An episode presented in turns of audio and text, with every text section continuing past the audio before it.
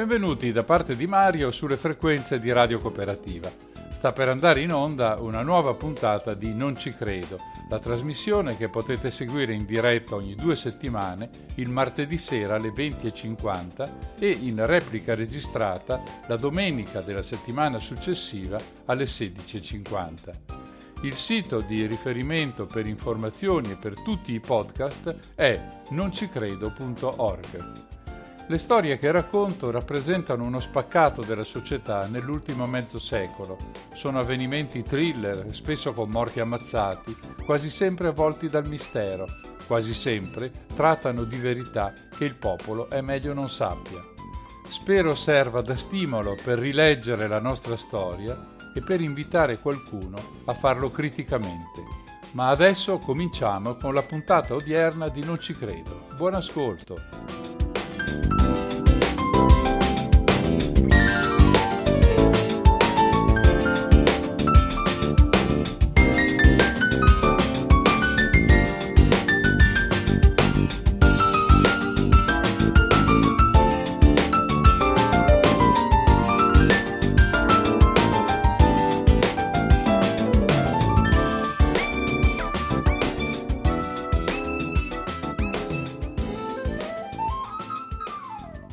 Cari amici, benvenuti a questa nuova puntata di Non ci credo del 12 febbraio 2019.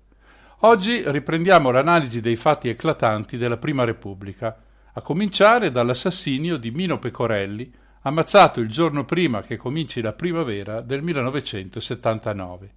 Avviene dunque alla fine di una decade che di delitti e di sangue ne ha visti a non finire Alcuni di questi fatti li ho raccontati, qui a Non ci credo, tra tutti la prigionia e l'uccisione di Aldo Moro e quella, purtroppo troppo spesso dimenticata, della sua scorta in via Fani. Sono gli anni di piombo che si racchiudono come dentro due parentesi tra la strage di Piazza Fontana del 1969 e quelle di Ustica e di Bologna dell'80. In mezzo ce ne sono altre, con un numero di morti più o meno importante. La bomba in Piazza della Loggia Brescia, quella sull'Italicus, le stragi di Peteano, di Gioia Tauro, della questura di Milano.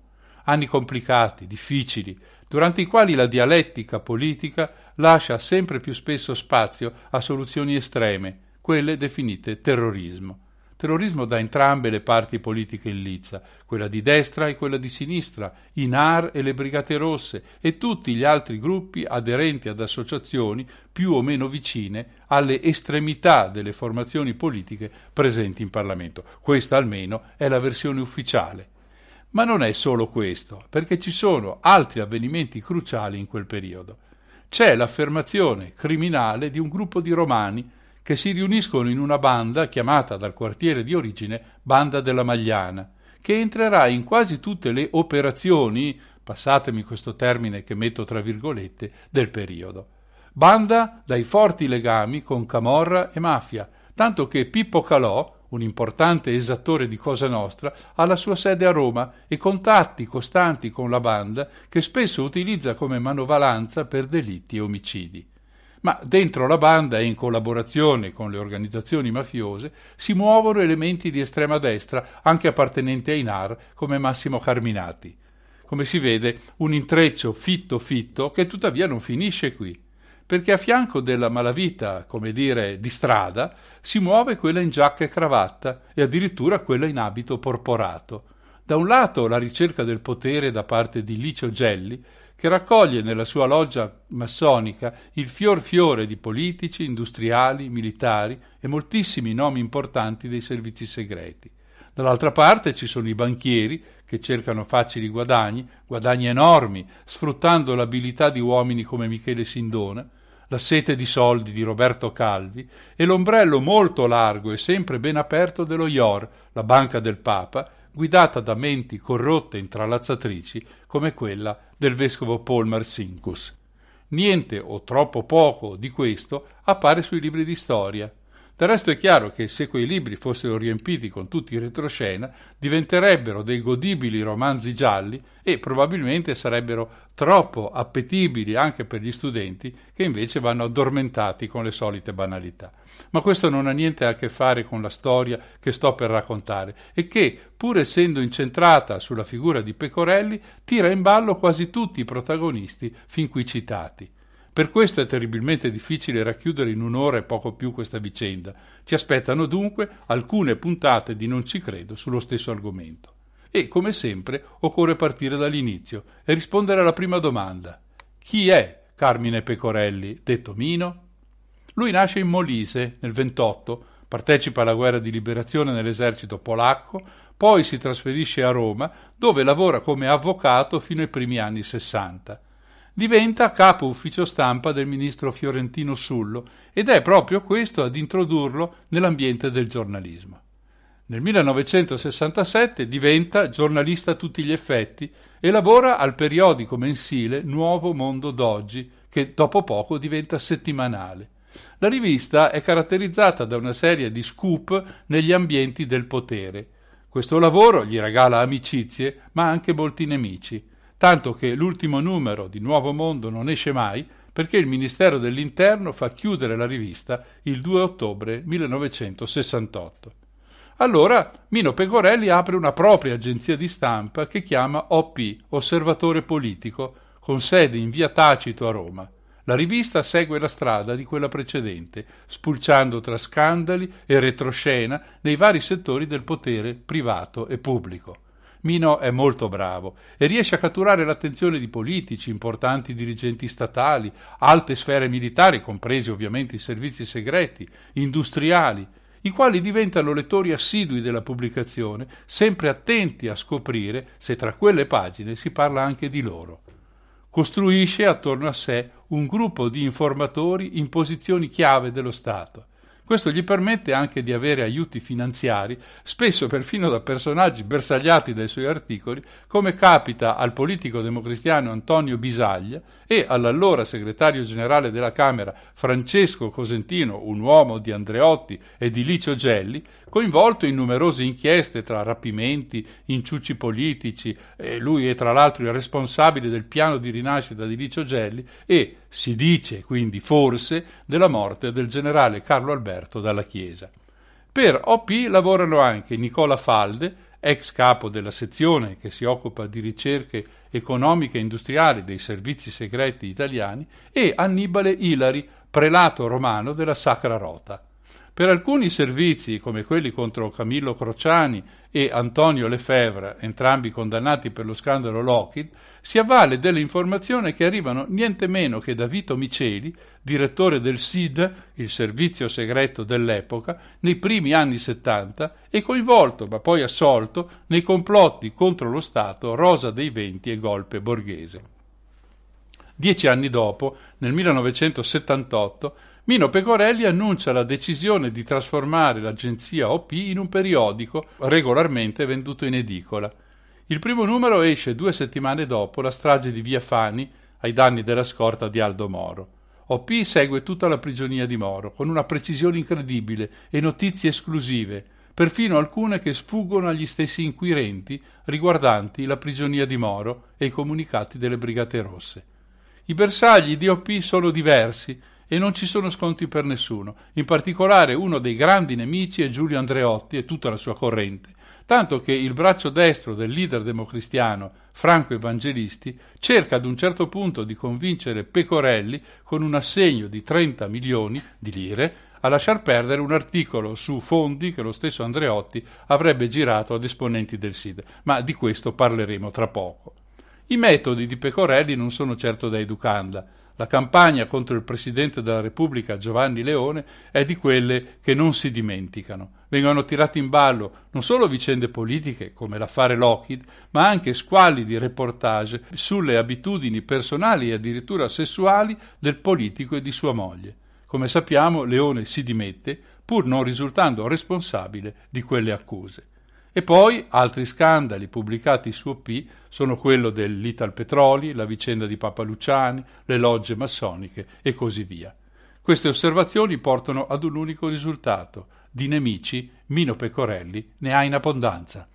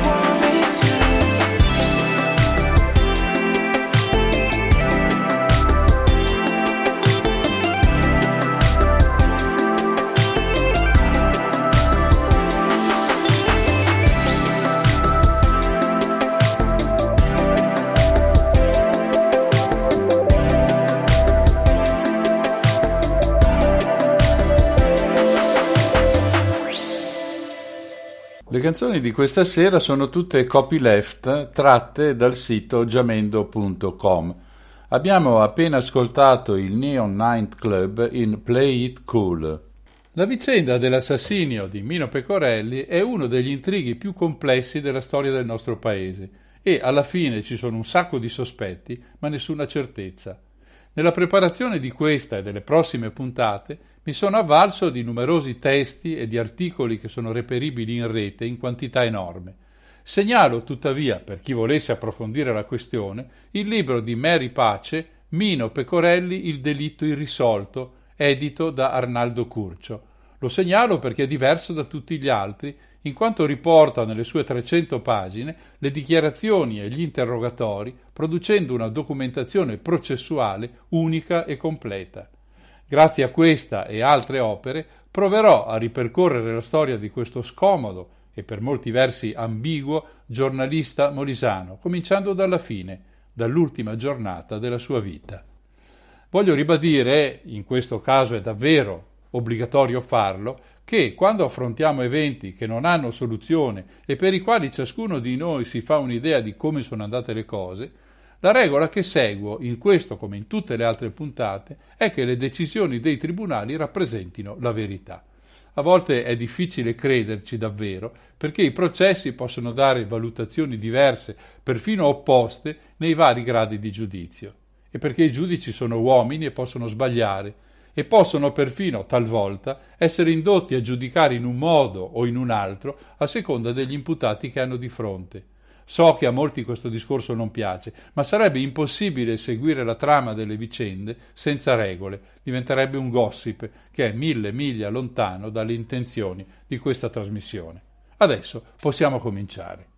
È il 20 marzo del 1979, sono le 17.30. Pecorelli è nel suo ufficio, indaffarato in una lunga conversazione con uno sconosciuto, ma che ha evidentemente molte cose da raccontare. È un martedì e quella sera, come ogni settimana, il giornalista deve andare a cena con Egidio Carenini, deputato democristiano. Arriva anche la compagna di Mino, Franca Mangiavacca, che a casa ha preparato la cena che il giornalista dovrà consumare più tardi. Beh, due cene sono un po' troppe, c'è qualcosa che non torna. Arriva anche la sorella Rosita, che dichiarerà che al suo arrivo alle 15.30 c'è una macchina con un uomo davanti alla sede del giornale quando la donna se ne va due ore più tardi, l'automobile è ancora là, e anche l'uomo. Neanche Franca Mangiavacca, pur facendo capolino nell'ufficio del suo uomo, riesce a capire chi è quella persona con cui Mino sta discutendo da molto tempo. È in penombra e non riesce a riconoscerlo. Si saprà solo in seguito che si tratta di Vincenzo Cafari, ufficialmente assicuratore, ma con contatti con i servizi segreti e con la Guardia di Finanza. Per Franca è un giorno di festa. Ha appena ottenuto il divorzio dal marito, ma non riesce a comunicarlo a Mino perché quel tizio rimane nell'ufficio fino oltre l'orario di chiusura. Finalmente alle 20.30 si può chiudere e tutti escono in strada. Il portiere non c'è più.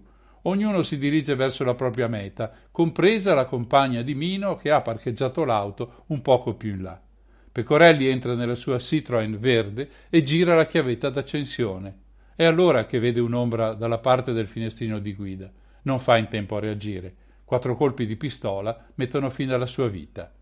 Franca Mangiavacca sta facendo manovra quando vede l'auto di Mino di traverso sulla strada e nota un uomo abbassato verso il finestrino della Citroën.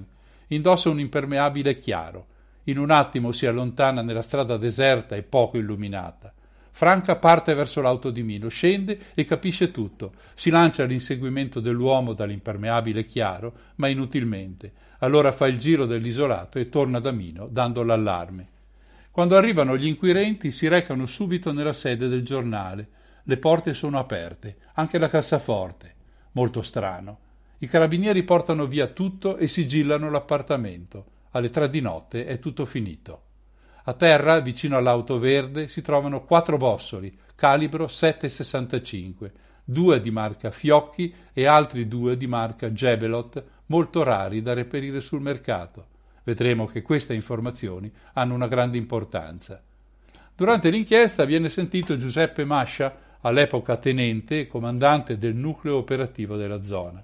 Racconta di aver sentito alla radio l'allarme lanciato perché nella zona di via Tacito ci si sono sentiti quattro colpi di arma da fuoco. Anche questo è strano, perché le perizie scopriranno che quella pistola calibro 7,65 era dotata di silenziatore. Nemmeno l'ubicazione del delitto corrisponde. Perché mandare le pattuglie in via Tacito se l'omicidio è avvenuto in via Orazio? Se state cercando un aggettivo che caratterizzi questa vicenda, posso suggerire strano. Le stranezze qui sono all'ordine del giorno, come vedremo di seguito. Ma l'aggettivo strano è forse il più usato in tutte le storie che vi ho raccontato finora. Si comincia già due giorni dopo l'omicidio con una telefonata anonima, fatta sul telefono di casa del procuratore di Roma, Giovanni De Matteo. L'informatore dice quello che già molti pensano il movente per cui Mino ha perso la vita è da ricercare nella documentazione che il giornalista ha raccolto su alte personalità pubbliche. Passano appena quattro giorni e arriva una lettera anonima, sempre a De Matteo. In questa sono i NAR a rivendicare l'omicidio. I NAR, come abbiamo visto in altre occasioni, sono collegati alla malavita organizzata, segnatamente la banda della Magliana, alla P2 di Licio Gelli e a Cosa Nostra. Altre stranezze riguardano i protagonisti. Prima il colonnello Antonio Cornacchia, a cui sono affidate le indagini, poi Umberto Nobili e Federico Manicucci Benincasa, entrambi con ruoli importanti nei servizi segreti, i più che probabili autori delle informazioni anonime. Che cosa hanno in comune? Sono tutti affiliati alla loggia di Licio Gelli. Le indagini, che vedono un altro massone della P2 sospettato, non portano a nulla, ma servono a sondare i rapporti Pecorelli-Gelli, dal momento che negli ultimi numeri di OP, usciti prima della morte del giornalista, gli attacchi sono diretti contro Gelli e contro Andreotti per lo scandalo Italcasse. I legami tra Pecorelli e la gente che conta del periodo non sono mai limpidi, D'altra parte OP non naviga mai in buone acque dal punto di vista economico, per cui la rivista accetta finanziamenti da chiunque, anche dalle proprie vittime. Diciamo subito che il processo intentato contro Riccio Gelli per l'omicidio di Pecorelli si chiude nel 91 con l'assoluzione del Gran Maestro. Mino Pecorelli, a quel punto, è ucciso da ignoti.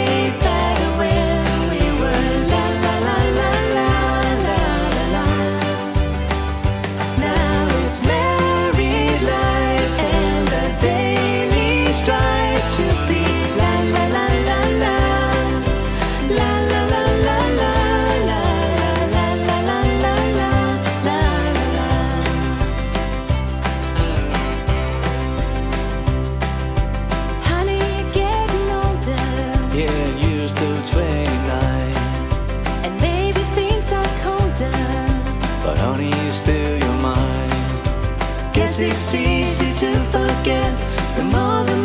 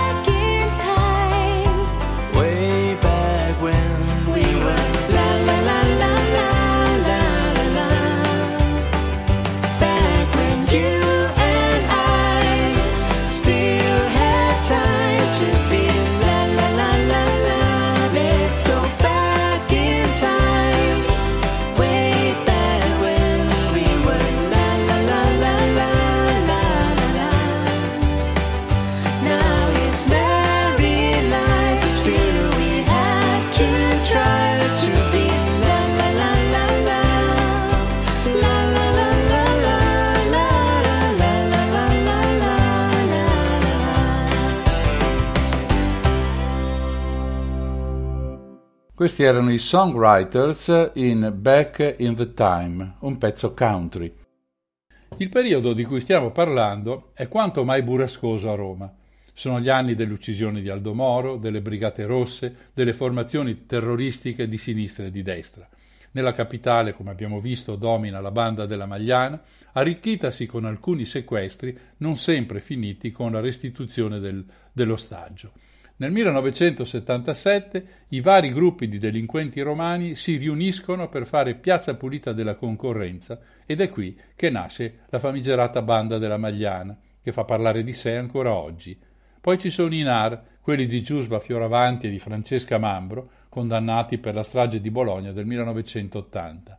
Ma il fascista che qui ci interessa è un altro, Massimo Carminati, lui, come altri suoi camerati, capisce presto che con le azioni politiche c'è poco da guadagnare. Meglio rapine, gestione di bische, spaccio di droga, che procurano denari sonanti. Così ecco che parte dei NAR confluiscono nella banda della Magliana, all'epoca governata da Franco Giuseppucci, il libanese della serie televisiva che forse qualcuno ha visto. Quando questi viene ucciso, si scatena una faida tra la banda e altri soggetti della malavita romana, ma anche all'interno del gruppo le cose non sono tranquille.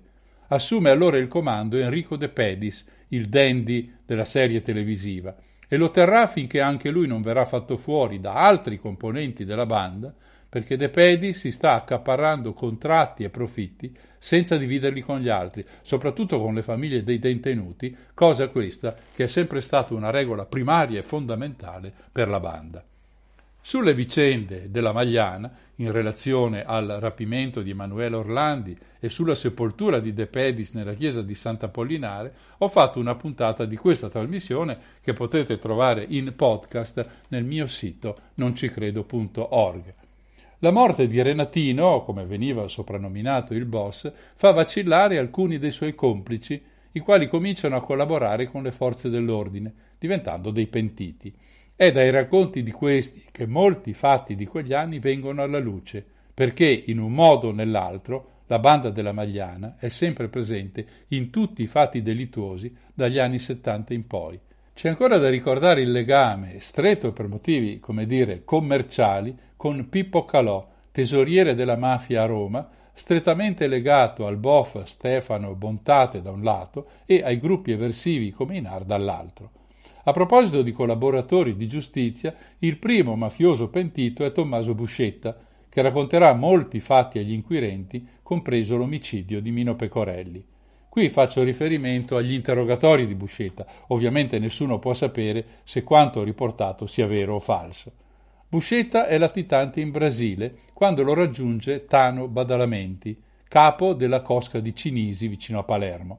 Ricordo che il boss, morto nel 2004, è stato condannato in America a 45 anni per traffico di droga e all'ergastolo in Italia per l'uccisione di Peppino Impastato avvenuta lo stesso giorno di quella di Aldo Moro. Dunque, Tano Badalamenti racconta a Buscetta come sono andate le cose i cugini Salvo sono in quel periodo associati a Bontate e Badalamenti, poi passeranno molto velocemente alla corte di Totò Riina quando questi farà piazza pulita dei mafiosi a lui non graditi e diventerà il super boss di Cosa Nostra. I cugini Salvo sono anche esponenti politici democristiani, molto legati ad alcuni colleghi di Roma, in particolare a Giulio Andreotti. Secondo Buscetta, dunque, i cugini Salvo, per fare un piacere ad Andreotti, avrebbero chiesto a Bontate e Badalamenti di far fuori quel giornalista. Il pentito ricorda la frase detta da Tano Ufficimo nuatri, io e Stefano. Lo abbiamo fatto noi, io e Stefano. Dunque, a far fuori Mino Pecorelli sono stati i due boss mafiosi, certo non personalmente, perché, come dichiara Buscetta, tra virgolette, Stefano Pontate non è l'uomo che viene a Roma e spara a Pecorelli, lo può dire ad altre 5.000 persone, ma farlo lui no. Chiuse virgolette. Se le affermazioni di Buscetta sono vere, abbiamo in un colpo solo gli esecutori, i picciotti della cosca mafiosa di Silemi e il mandante, niente meno che Giulio Andreotti. Non solo, Tano Badalamenti confessa a Buscetta anche il movente. Pecorelli stava per pubblicare documenti scottanti che gli erano arrivati non si sa come e riguardavano la vicenda di Aldo Moro e i suoi appunti. C'è anche un altro legame, quello con l'uccisione, qualche anno più tardi, del generale Carlo Alberto dalla Chiesa. Lui era stato incaricato di far luce sulla vicenda Moro ed era stato tra quelli che avevano perquisito i covi delle BR dove si trovavano i memoriali dello statista pugliese.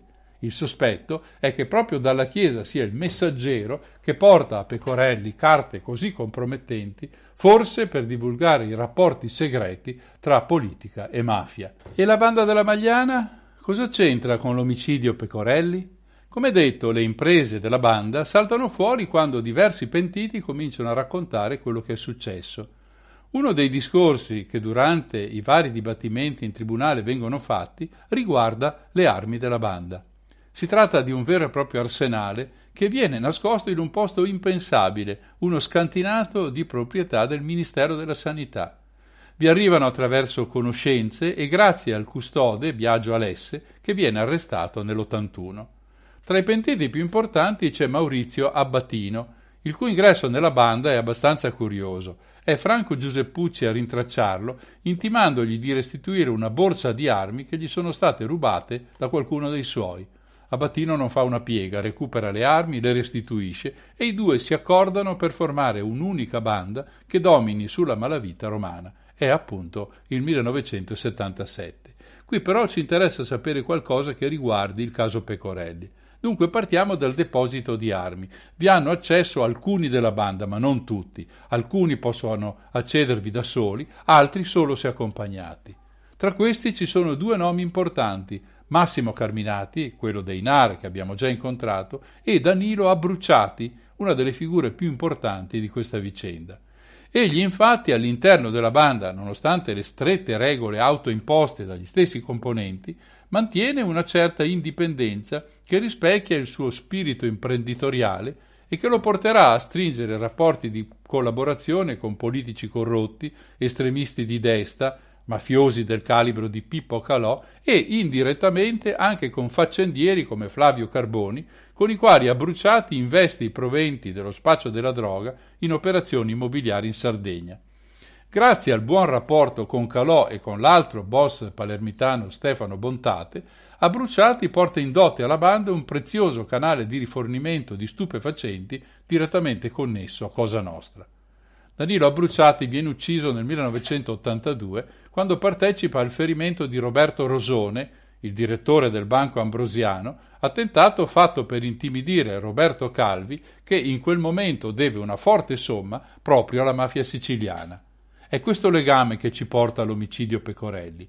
Sull'uso delle armi del deposito al Ministero della Sanità non c'è un grande controllo. Quelli che possono entrare le prendono, le usano, poi le riportano.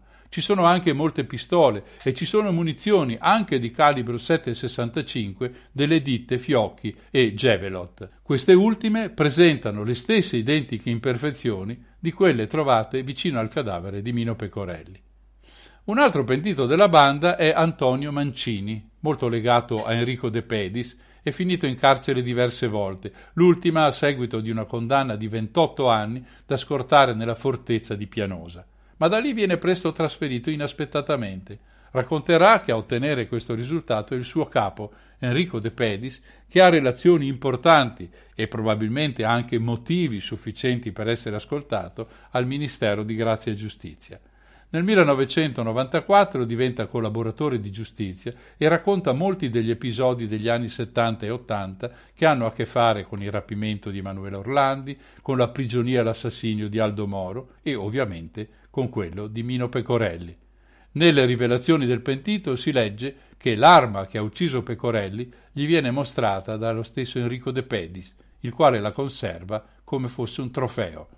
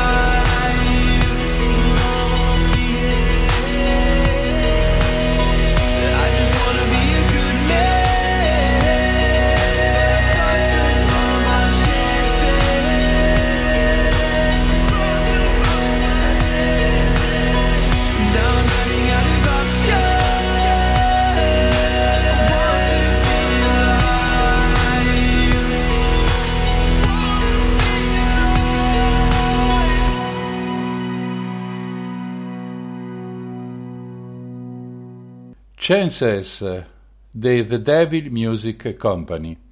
Per riepilogare il tutto, ecco un passaggio del testo che si può leggere negli atti del Senato della Repubblica stilato dalla Commissione antimafia nella quattordicesima legislatura tra il 2001 e il 2005. Si tratta di oltre mille fogli. A pagina 895 si legge, virgolette, la tesi accusatoria nel processo prospettava che il delitto sarebbe stato deciso dal senatore Andreotti, il quale, attraverso l'onorevole Vitalone, avrebbe chiesto ai cugini Ignazio e Antonino Salvo l'eliminazione di Pecorelli. I Salvo avrebbero attivato Stefano Bontate e Gaetano Badalamenti, i quali, attraverso la mediazione di Giuseppe Calò, avrebbero incaricato Danilo Abbruciati e Franco Giuseppucci di organizzare il delitto che sarebbe stato eseguito da Massimo Carminati e da Michelangelo La Barbera. Chiuse le virgolette.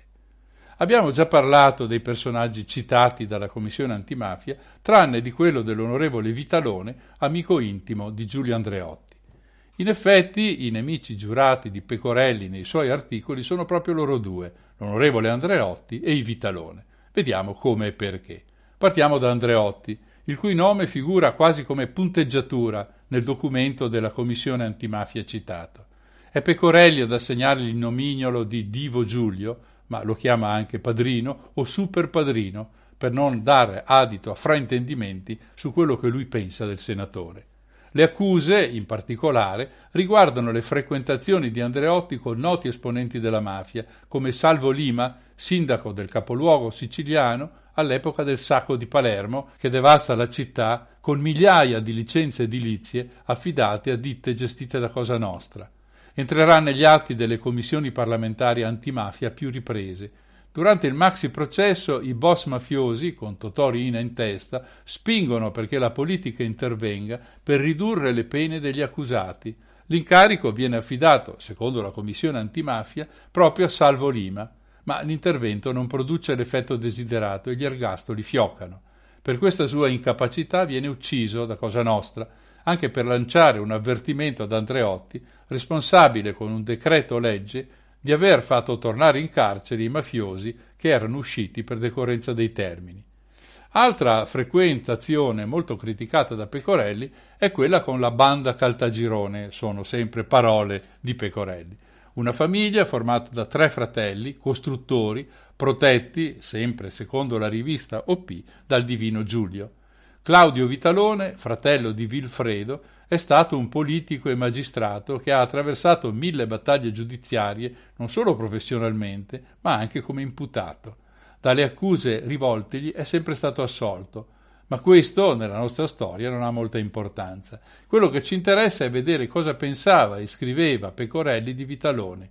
I primi interventi risalgono al 1975, quando sostiene che i due fratelli si adoperano continuamente per interferire sul corso della giustizia.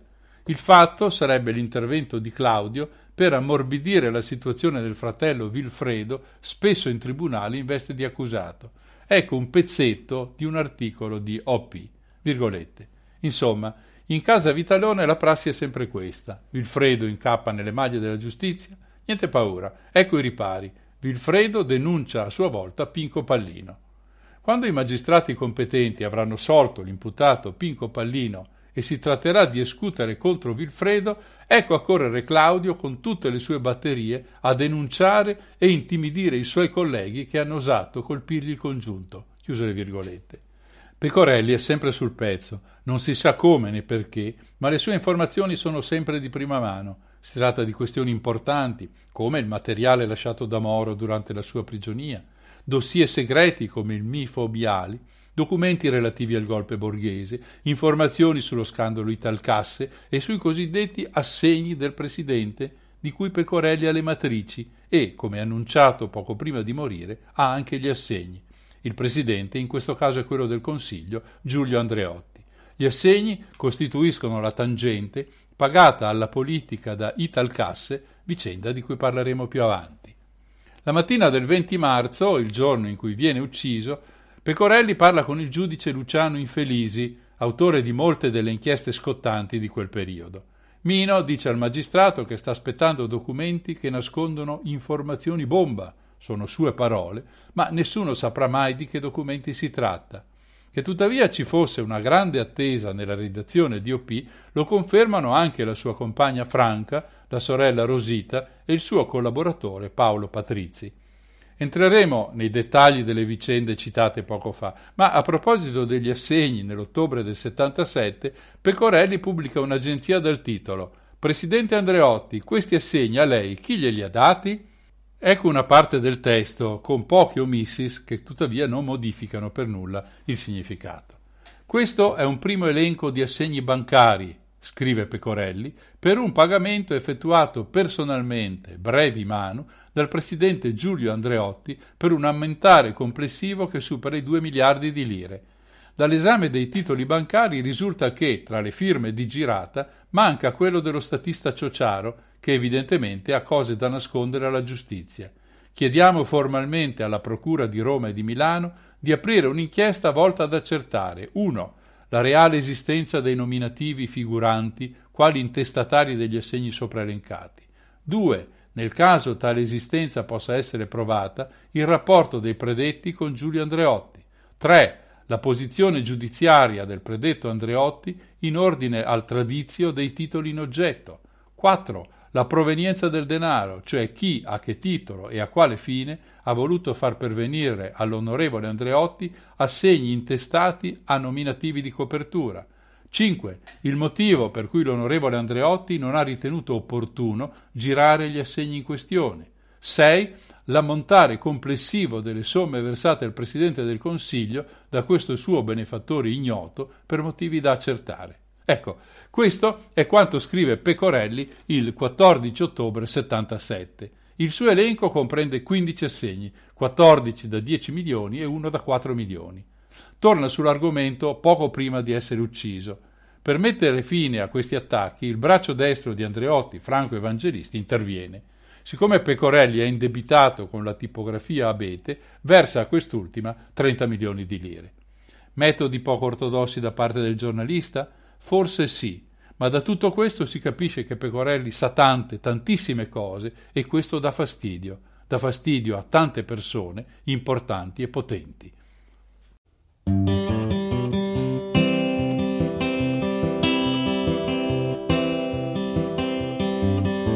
Times right now are nothing like they used to be.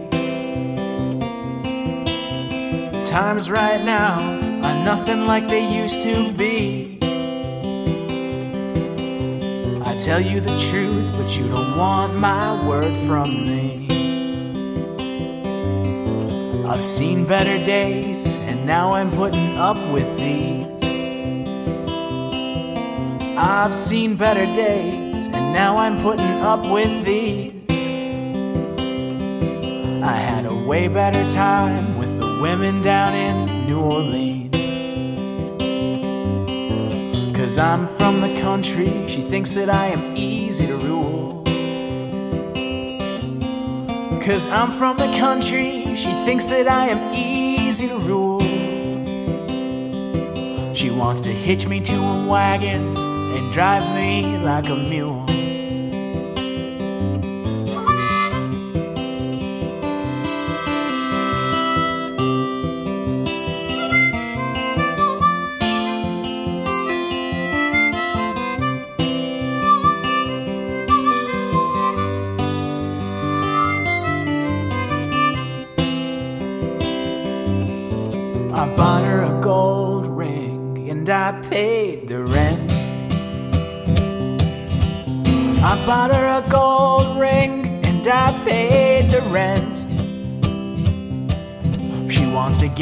Wash her clothes, but I got good common sense.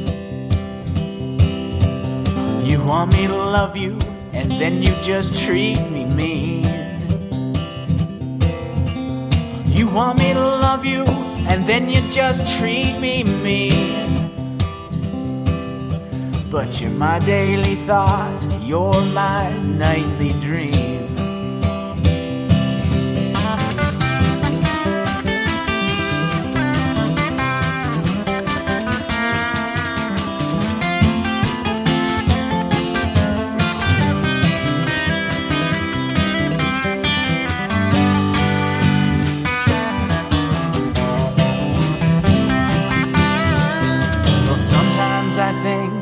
Just too sweet to die. Sometimes I think you're too sweet to die. Other times I think you ought to be buried alive. Other times I think you ought to be buried alive.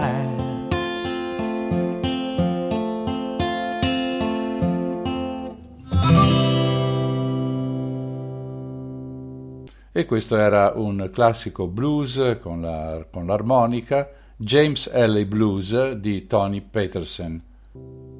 Uno dei possibili moventi addotti per l'eliminazione di Mino Pecorelli è la pubblicazione su OP di larghi stralci di un dossier segreto realizzato dal SID, il Servizio Segreto Italiano, tra il 74 e il 75. Vediamo di cosa si tratta. In quegli anni Mario Foligni si mette in testa di fondare un partito alternativo alla democrazia cristiana, che avrebbe a suo dire perduto lo spirito iniziale, quello di Don Sturzo. La nuova formazione dovrebbe chiamarsi Nuovo Partito Popolare. Foligni è uno ammanicato con il Vaticano, in particolare con lo IOR, essendo in stretto contatto col presidente Monsignor Paul Marsinkus. L'allora ministro della difesa, Giulio Andreotti, preoccupato per la nascita di questo nuovo partito, ordina al generale Gian Adelio Maletti di controllare la situazione. Maletti è responsabile della sezione D del SID, quella incaricata di occuparsi degli affari interni del paese. Maletti ha come capo il generale Vito Miceli, entrambi afferenti alla decima a due correnti diverse, anche se Miceli diventerà poi parlamentare nelle fila del partito neofascista Movimento Sociale Italiano.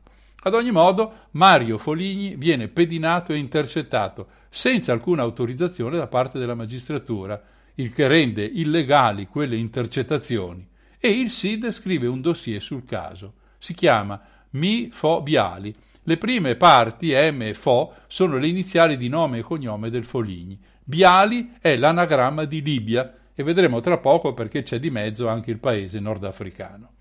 I risultati vengono riportati direttamente al ministro, cioè ad Andreotti, cosa ammessa direttamente dal governo, rispondendo ad un quesito sia alla Camera che al Senato. Quello che segue è ripreso dalla sentenza di primo grado durante il processo per l'uccisione di Mino Pecorelli. I servizi, in un impeto di stacanovismo, allargano la loro indagine, oltre che al Foligni, anche alla Guardia di Finanza. I documenti arrivano a Pecorelli, che ne pubblica ampi stralci. La parte più interessante del dossier non riguarda affatto il nuovo Partito Popolare, bensì episodi di corruzione ed esportazione illecita di valuta da parte degli alti gradi della finanza. In particolare il dito è puntato contro il comandante generale dell'arma Raffaele Giudice, di sua moglie, del suo segretario Giuseppe Trisolini e del vice comandante generale dell'arma Donato Loprete. C'è poi una parte che riguarda un traffico di petrolio con la Libia, da cui il nome del dossier, come detto prima. A questo traffico sono interessati non solo Mario Foligni, ma anche il fratello del premier di Malta, Don Mintoff, poi petrolieri italiani, alti prelati e, ancora una volta, il generale della Guardia di Finanza, Raffaele Giudice. Tanto per fare un esempio delle cose riportate nel dossier, si descrivono le indagini svolte in Svizzera, dalle quali salta fuori che c'è un legame tra il denaro usato per la corruzione e quello relativo al traffico di stupefacenti e niente meno che Cosa Nostra. Comincia qui una collaborazione tra il pubblico ministero di Milano, Ilda Boccassini, e l'allora giudice istruttore di Palermo, Giovanni Falcone.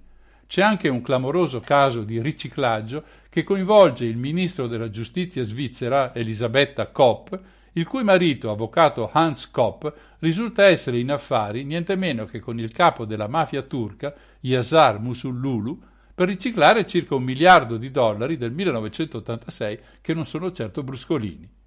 I nomi degli indagati entrano anche in un altro scandalo conosciuto come scandalo petroli, che tra la metà degli anni 70 e i primi 80 investe il mondo imprenditoriale, politico e la Guardia di Finanza.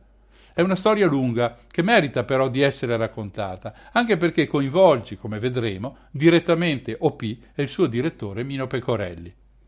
Nell'autunno del 1980 esce un articolo che fa scalpore. Un giornale locale che noi conosciamo molto bene, la Tribuna di Treviso, scrive di una truffa all'erario di 2.000 miliardi di lire che, cito tra virgolette, il contrabbando di petrolio aveva provocato uno scarto del 20% tra il petrolio effettivamente consumato e le imposte pagate, con conseguenti effetti sui dati statistici sui quali venivano impostati i, peraltro mai realizzati, piani energetici. Traduco in italiano. Il 20% dei consumi petroliferi nel nostro paese non portano neanche una lira all'erario. È come se non ci fossero, come se gli italiani consumassero il 20% in meno di quello che realmente consumano. La beffa è che nei primi anni Ottanta in Italia si riscontra un aumento dei consumi energetici in controtendenza con gli altri paesi europei.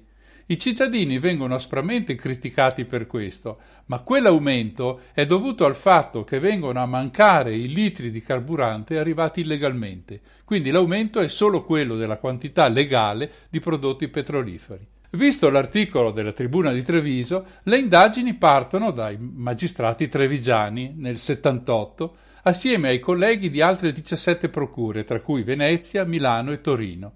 Già dai primi rilievi appare chiara una cosa. Lo scandalo, o la truffa se preferite, è possibile grazie a disposizioni legislative favorevoli, grazie a stretti legami tra politica e affari, grazie alla connivenza di alti funzionari degli organi di controllo, segnatamente la Guardia di Finanza. Come nasce questa inchiesta?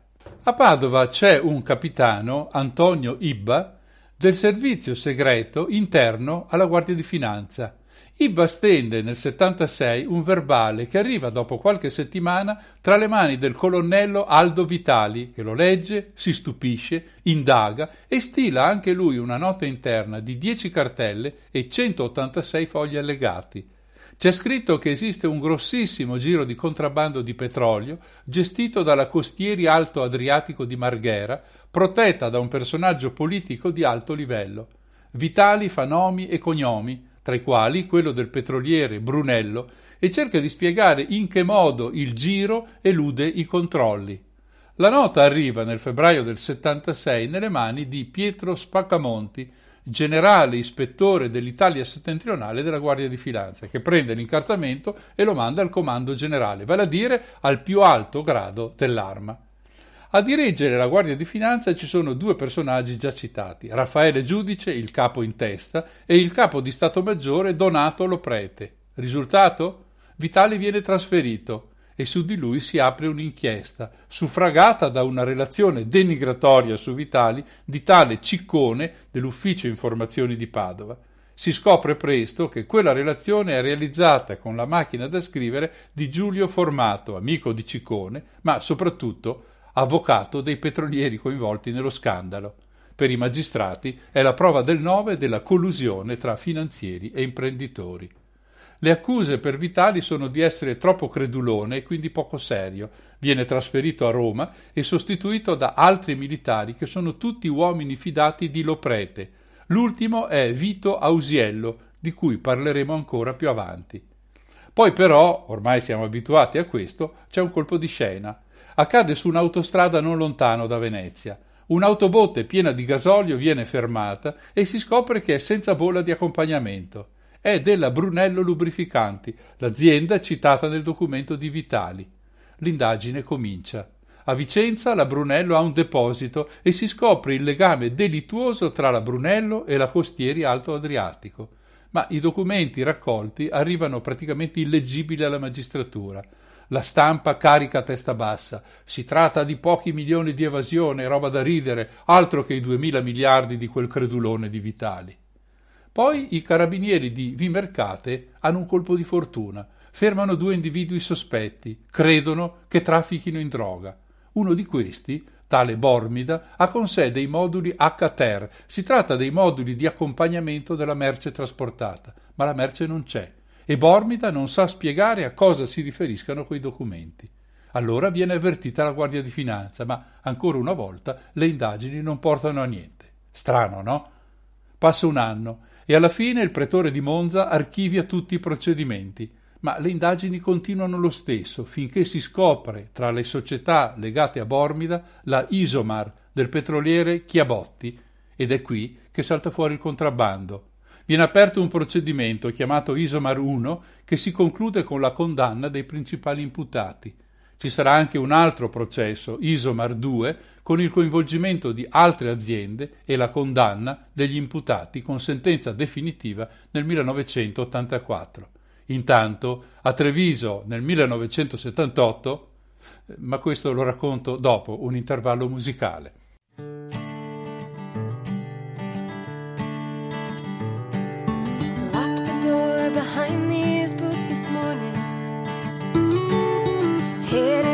This city's farthest side. I know she's waiting there with a wooden cross ties bare. I'm headed for the Lehigh Valley line. They say she runs down somewhere north of Brooklyn.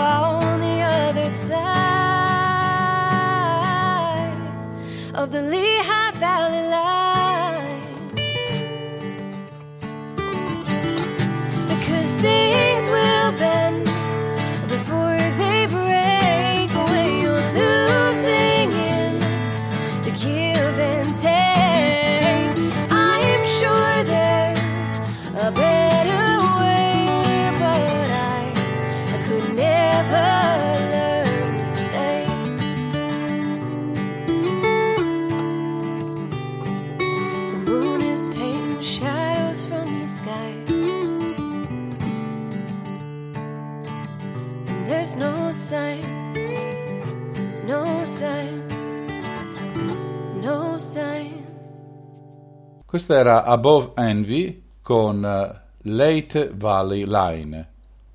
Il petroliere Gianni Savoia ha partecipato anche lui alla truffa, ma essendo stato estromesso dal Giro Grosso, si presenta al giudice di Treviso nel 78 denunciando la ditta Brunello come quella da cui partire per scoprire l'intero traffico illecito.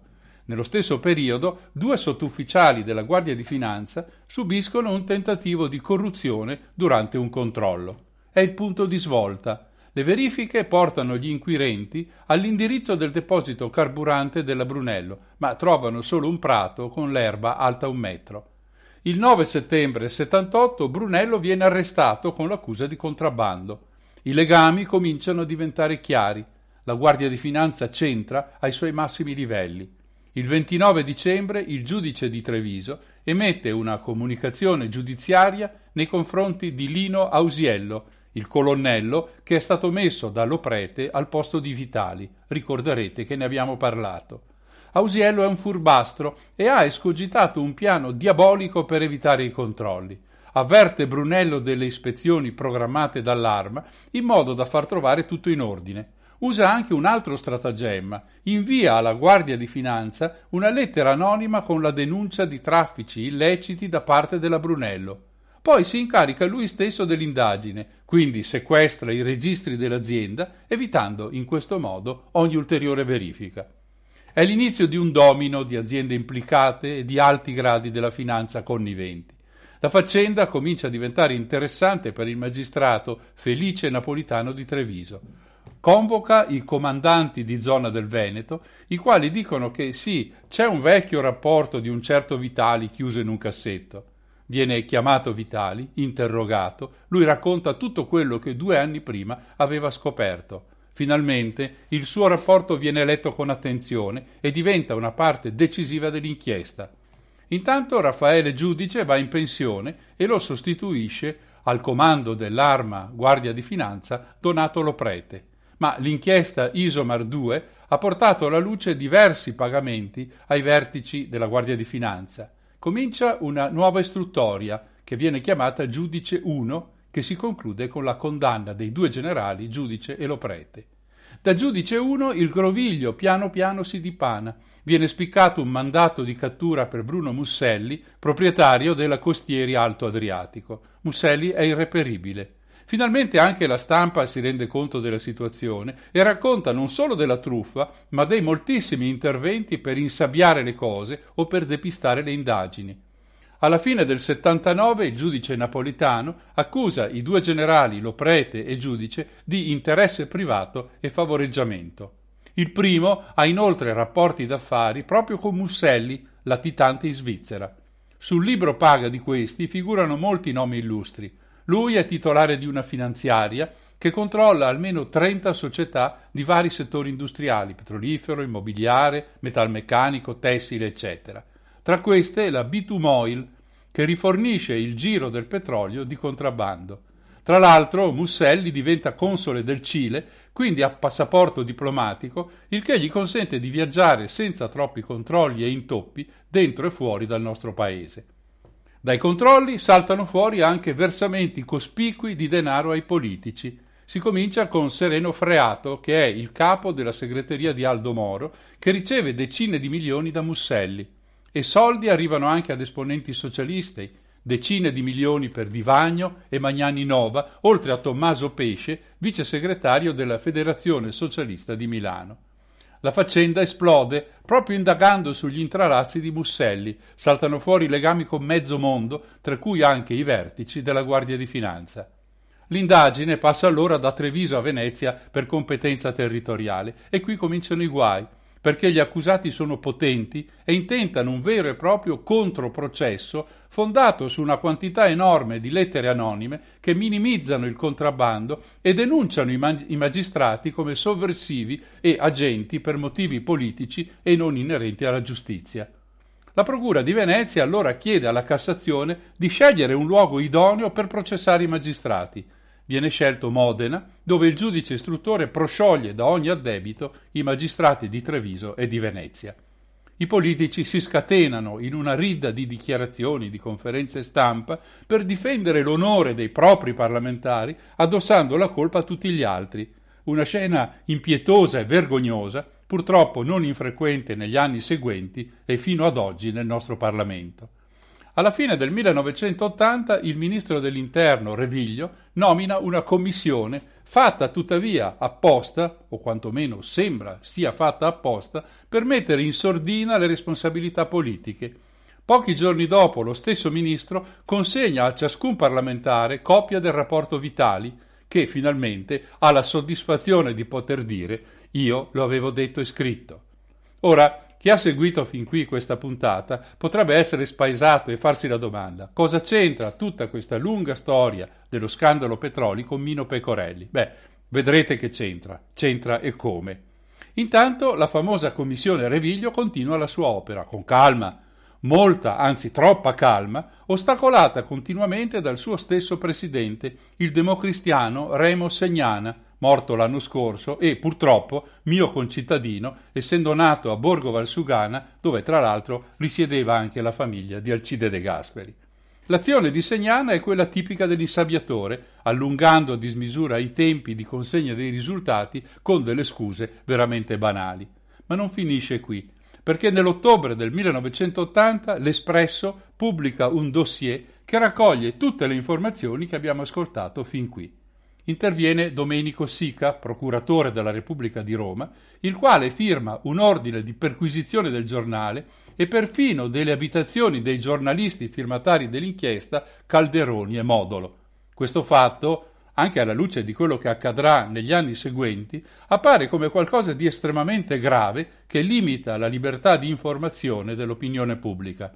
Ma i giornali riportano il fatto come notizia di secondaria importanza. C'è anche da dire che Domenico Sica non è giudicato da tutti come uno stinco di santo, anzi. A proposito di stampa, torniamo adesso a Mino Pecorelli. Cominciano infatti a circolare voci di un coinvolgimento di OP nello scandalo petroli. Già all'inizio dell'indagine Isomir, Pecorelli aveva annunciato l'esistenza di un traffico illecito di prodotti petroliferi. Proprio quando si prepara ad attaccare con la solita ferocia il coinvolgimento di certi politici nello scandalo Petroli, avendo già preparato una copertina dedicata ad Andreotti, Mino cambia improvvisamente atteggiamento. Va a cena con Vitalone, uomo della corrente del divo Giulio, e perfino con il generale Loprete. Della raffica di notizie anticipata dal giornalista si perde ogni traccia. Pochi giorni dopo viene ammazzato. C'è anche un'altra anomalia. In quegli anni Bisaglia è ministro dell'industria e potrebbe essere accusato, se non altro, di non essersi accorto di niente. Ma Bisaglia non appare mai su OP. Il motivo, che ho già accennato all'inizio della puntata, è che lo stesso politico è uno dei finanziatori della rivista di Pecorelli, come si rileva da una lettera che la sorella di Pecorelli consegna ai magistrati dopo la morte del fratello. Bisaglia allora si dimette da ministro alla fine del 1980 è l'unico politico a pagare, in qualche modo, lo scandalo dei petroli.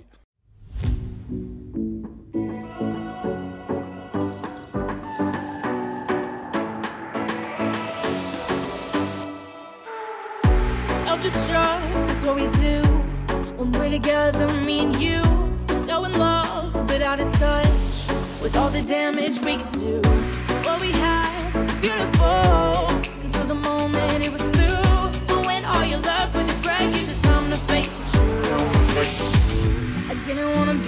One to say so. You didn't want to be the one to let go. But I know that we both know.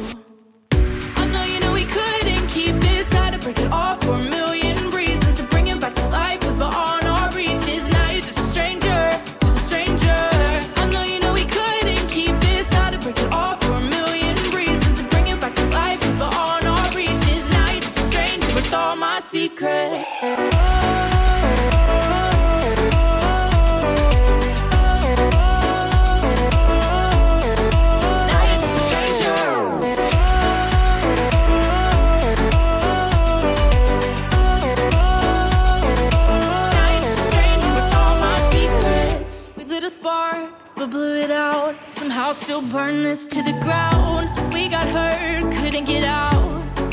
We carry the scars around. Falling in further down into the fights we both allow. And I kept on thinking if we keep on sinking, then we're gonna drown. I didn't wanna be the one to say so. You didn't wanna be the one to let go. But I know that we both know. I know you know we couldn't keep this. To break it off for a million reasons. To bring it back to life was beyond our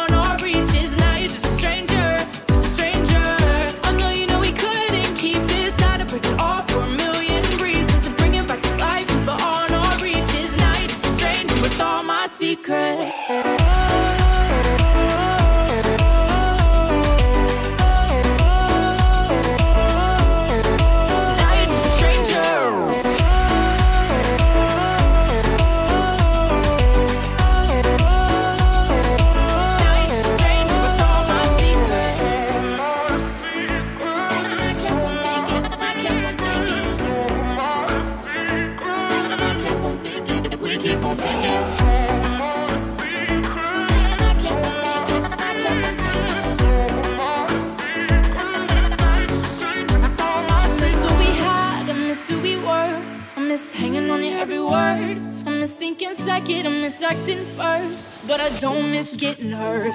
I miss who I was when you were around. I miss the ups, but not the downs. But I'll hold on to every second we have without regret. Cause now you're just a stranger with all my secrets. Questo brano era di McCool, Just a Stranger. La vicenda che vi ho raccontato è molto complessa e articolata e coinvolge moltissimi nomi noti della finanza, dell'imprenditoria, oltre ai finanzieri corrotti. Prima di chiudere un accenno alle condanne comminate. C'è da dire che i tre gradi di giudizio portano a risultati molto simili, pur con qualche differenza che sottolineerò. A Torino, è il 30 aprile dell'87, vengono condannati gran parte dei petrolieri e dei finanzieri, ma la sentenza non segnala alcuna regia degli uomini politici coinvolti e quando, come nel caso di Freato, si accerta il crimine di frode, i termini di prescrizione sono scaduti e tanti saluti al secchio. La sentenza di appello riduce la pena per Loprete e Musselli, Freato viene assolto con formula piena. Cos'è successo? Come mai da così tante indagini non saltano fuori tutti i nomi coinvolti? Lo si capisce leggendo la motivazione della sentenza che dice in sostanza che non ci sono prove per accertare la consegna di tangenti nelle mani di personaggi vicini alla DC, al PSI, al PSDI. I giudici quindi non possono condannare nessuno dei politici. La Corte di Cassazione confermerà le decisioni della Corte d'Appello di Torino.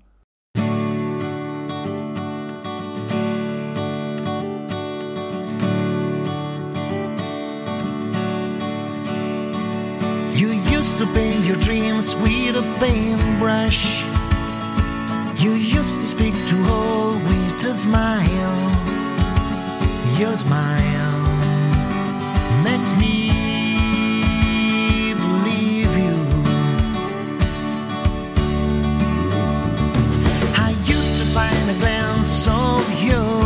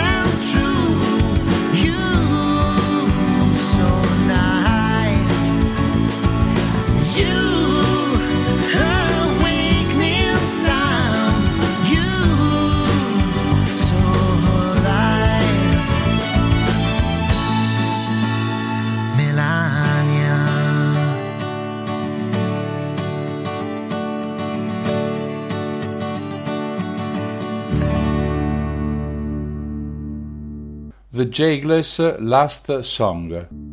Giorgio Galli, uno dei più eminenti politologi italiani, oggi novantenne, scrive, virgolette, a questo punto, ovviamente non volendo criminalizzare alcuno, è forse configurabile questa ipotesi.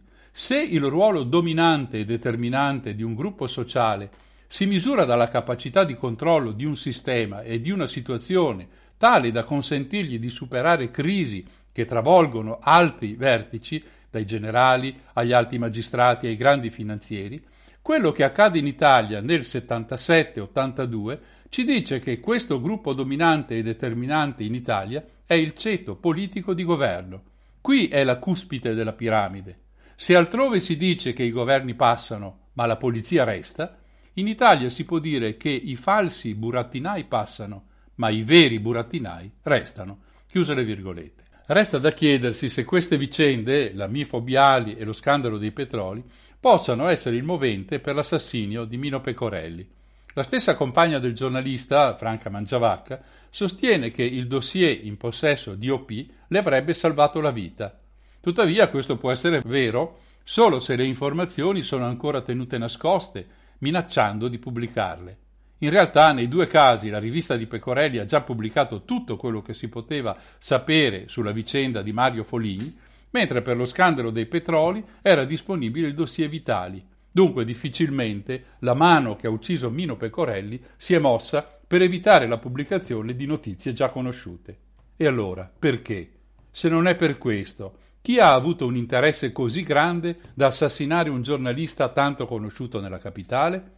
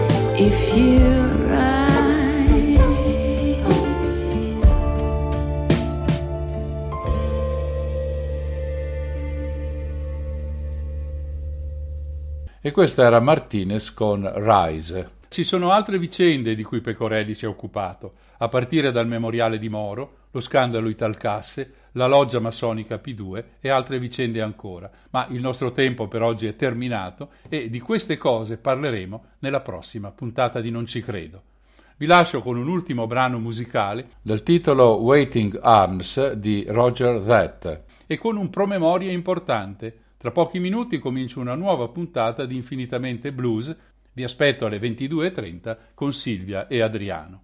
È proprio tutto per questa sera. La puntata andrà in replica tra due domeniche alle 16.50, mentre tra due martedì riprenderemo il racconto legato all'omicidio di Mino Pecorelli. Da Mario il solito affettuoso saluto.